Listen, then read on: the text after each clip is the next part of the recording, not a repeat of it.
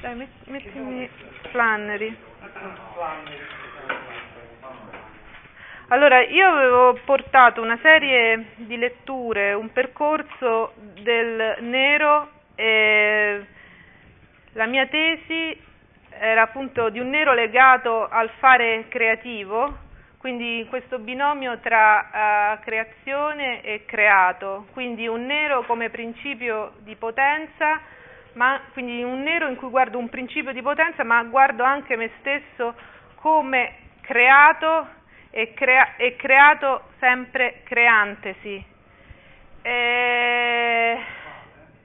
Allora, eh, no, questa poesia sono, diventano adesso per mancanza di tempo consigli di lettura, eh, non la leggiamo, è una poesia che Silvia Plath dedica al padre, Daddy, Silvia, è una delle ultime poesie che Silvia scrive prima di morire, si suicida a 30 anni dopo che è stata lasciata dal marito, solo a Londra, nell'inverno più freddo di Londra con due ragazzini, è incazzata nera e scrive una, le poesie, quelle che sono la fase matura più alta di Silvia Plath. Daddy è una poesia che spara zero contro il padre, è una poesia pieno, piena di nero. No, no, non, non, non la leggiamo, perché sono, è un poemetto in realtà, io ho preso soltanto delle, delle frasi, in cui però vediamo, in questa poesia mi interessava vedere il nero come... Eh, associato continuamente a questa figura di padre, quindi di nuovo un'ambiguità di un nero generatore, perché dal nero, dal, insomma, del padre stiamo, stiamo, parlando, ma un nero nello stesso tempo castrante, perché il nero, in questo caso, il padre viene uh, associato a un nazista, a, um, a una persona che ha tenuto sempre sotto Silvia, di cui Silvia ha avuto paura. Quindi di nuovo, ad esempio, leggendo solo la prima strofa, non mi vai più, no, non mi vai più scarpa nera, in cui per trent'anni ho vissuto come un piede, povera e bianca, senza osare respiro o starnuto. Poi vai ancora, andiamo in fondo in fondo quando, eccole qui, non un Dio, quindi questo nero assoluto, questo nero di potenza schiacciante, ma una svastica nera che nessun cielo vi trapela, quindi non un nero che permette, come dicevamo prima, a un colore di emergere, ma un nero che, che, che fa sparire, che mette a tacere anche ogni cielo.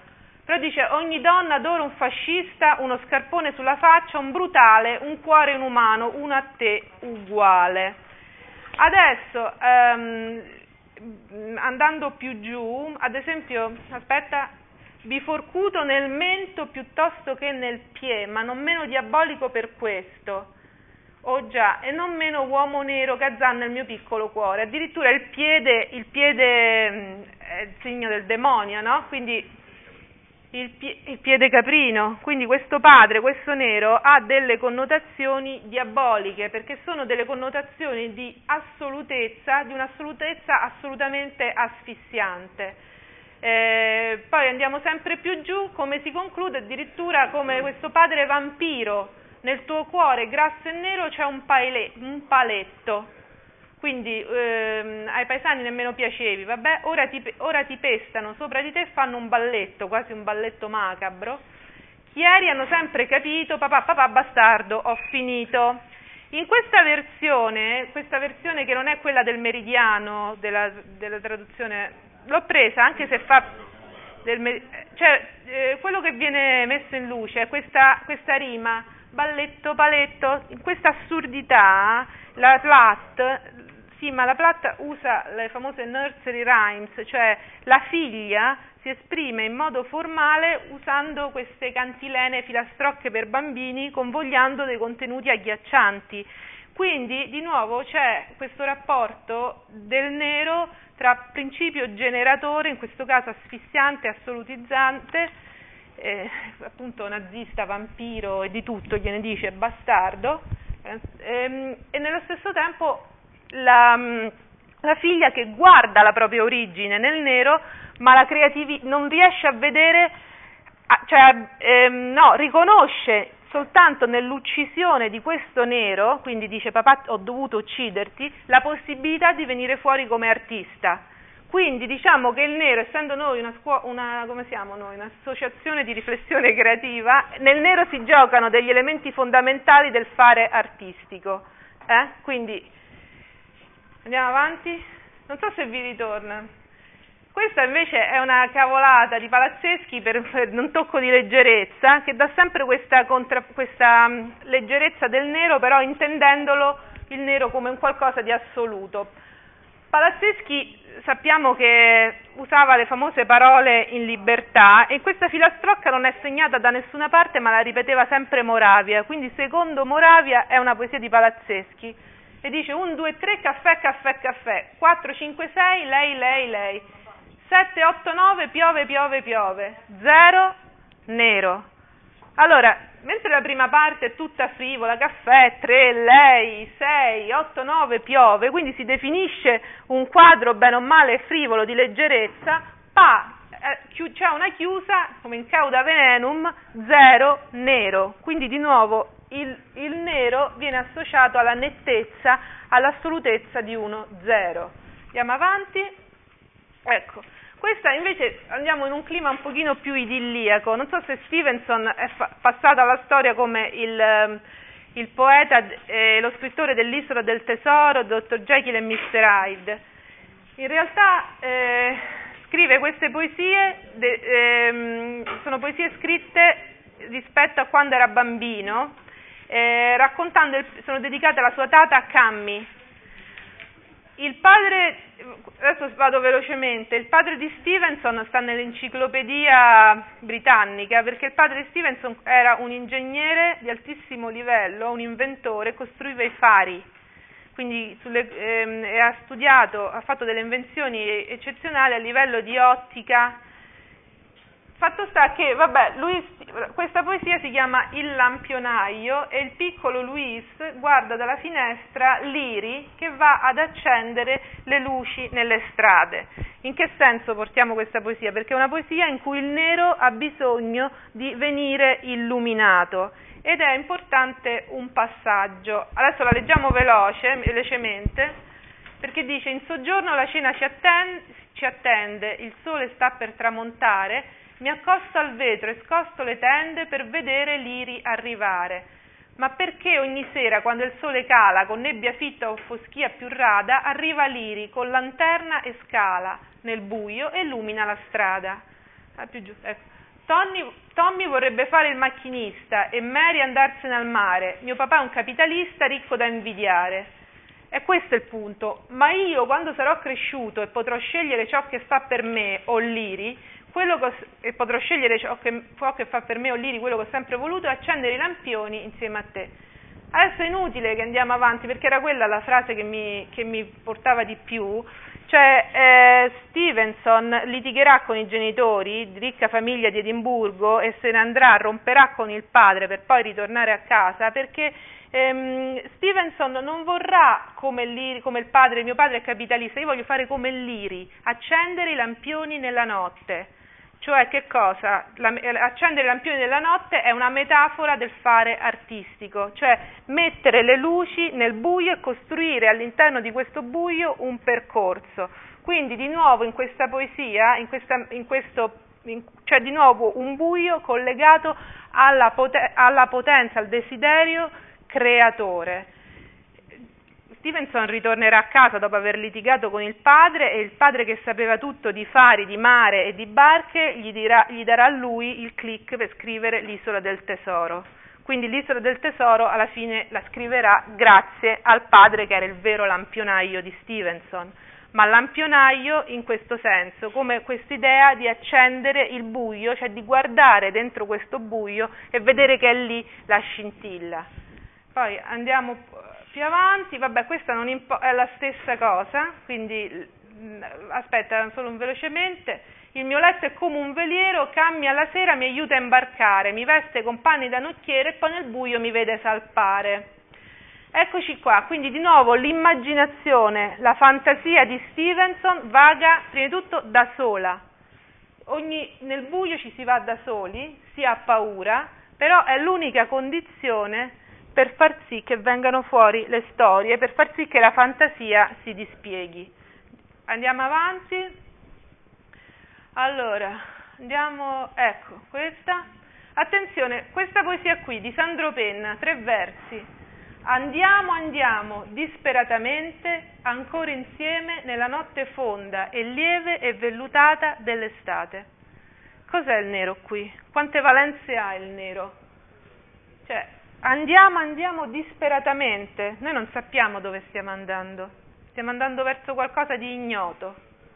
Però siamo insieme, meno male, nella notte fonda, non si vede niente, però è lieve e vellutata ed è pure estate. Quante valenze c'ha il nero in questa poesia, no? Paura, dispera, caos, non vedo la strada, non, non sono ancora lampionaio, però questo nero è vellutato, lieve, fa caldo, no? Quindi vedete l'ambiguità del nero? Non lo so. Sì? Andiamo giù e andiamo oltre. No, questa non importa. Andiamo oltre. Eccoci. Qui siamo, vi chiedo l'ultimo sforzo perché è, anche, perché è mio, perché io non, non, so bene qui perché mi sono... Allora, qui c'è La saggezza nel sangue di Flannery O'Connor, due, due, due fidanzati stanno seduti su una panchina nel gianicolo di, di Savannah praticamente, stanno guardando in basso. E che dice Flannery? Attenzione perché è importante, stanno seduti, mezzi amoreggiando, ma guardano giù la città. Allora dice, il cielo era puntellato da lunghe strisce d'argento, simili a impalcature, e sul retro, a una profondità sterminata, c'erano migliaia di stelle che sembravano muoversi tutte lentissimamente, come se fossero assegnate a un'immensa opera di costruzione che abbracciava l'ordine intero dell'universo e che avrebbe impiegato per tutto il tempo per completarla. Nessuno prestava attenzione al cielo pa. Fine, aspetta, poi che succede? Questi due stanno qui, a un certo punto arriva uno, nella surrealtà di Flannery O'Connor, che eh, vestito da gorilla, per caso di notte arriva uno che non mi sta a raccontare perché, e che cosa succede di questi due? Uno scappa da una parte e uno scappa dall'altra. Vedono il gorilla, questi due, il giovanotto girò il collo giusto in tempo per vedere il gorilla ritto a pochi passi da lui, orrido e nero, con la zampa protesa liberò il braccio che cingeva la donna e si dileguò silenziosamente nei boschi. La sua compagna, appena ebbe voltato gli occhi, fuggì, strillando lungo la statale. Allora, ritorniamo su. Come mai ho unito questi due pezzi che direi che è uno sforzo? Eh. Perché stanno facendo, questi, questi due stanno seduti su una panchina, quando non guardano il cielo, non stanno aspettando qualcosa, ma che cosa aspettano? Aspettano la loro fine, aspettano che questa, la loro storia d'amore, e poi ovviamente in senso metaforico, forse non tanto metaforico, che la loro vita semplicemente finisca, al punto che appena arriva sa uno vestito da gorilla, uno va da una parte e uno va dall'altra. Quindi questa attesa sulla panchina manca, come dice, they are missing the point, cioè stanno perdendo proprio ciò che devono guardare. E che cosa devono guardare? Il cielo, questa descrizione del cielo di Flannery O'Connor è una descrizione per me incredibile, perché è un cielo pieno di un contenuto assolutamente preciso, non generico, non si carica neanche di valori tanto spirituali o religiosi eh, larghi, ma è un cielo che cosa, che cosa mi dice? Un cielo che sembra un'impalcatura, un cielo che è puntellato, pieno di impalcature, di opere in costruzione. Quindi un cielo che è nero, quindi un nero che permette a delle stelle di emergere, di brillare e che mi fa vedere che in questo cielo si, è un cielo di creazione in atto, cioè, mm, eh, cioè che ehm, il nero è un principio creatore, è un principio da, in cui la creazione si staglia, io la posso vedere creantesi, Capito? Cioè io no, un, noi stiamo vivendo, secondo Flannery O'Connor, noi stiamo vivendo una creazione in atto, non dobbiamo essere creati e aspettare che la fine, che il primo gorilla che arriva, noi andiamo da una parte e andiamo da un'altra.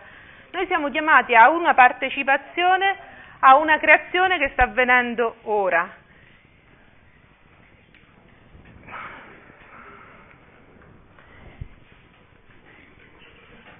Una creazione che sta avvenendo ora, che cosa vuol dire?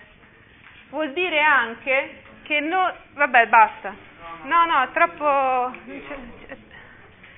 ehm, cioè, una creazione che sta avvenendo ora ci richiama a, a, a, a renderci conto, quello che dicevo prima, che noi stessi siamo creati e dal buio continuamente emergiamo, quindi siamo in creazione. Quindi non solo noi dobbiamo partecipare a una creazione in atto, ma anche riconoscere, in quanto creati, un'incompletezza ancora da sanare. Quindi il nero mi restituisce un... Eh? Che sarà? Come? Perché sanare come se fosse una ferita? Perché questa incompletezza comporta dolore, comporta male, dolore, merda e tutto, perché è da sanare. Perché io non è che voglio dopo morta rincarnarmi, cioè col cavolo, perché spero che, che, che la cosa proceda, ecco. Eh. E quindi di nuovo nel nero l'intuizione di, oh, cioè, lo stimolo, come dice, si dice, la palla a una creazione, quindi a un partecipare creando, e uno sguardo su di me in quanto creata da portare a termine. Basta, eh? Basta. No, no, no, perché io ho finito. Eh? Un quarto d'ora.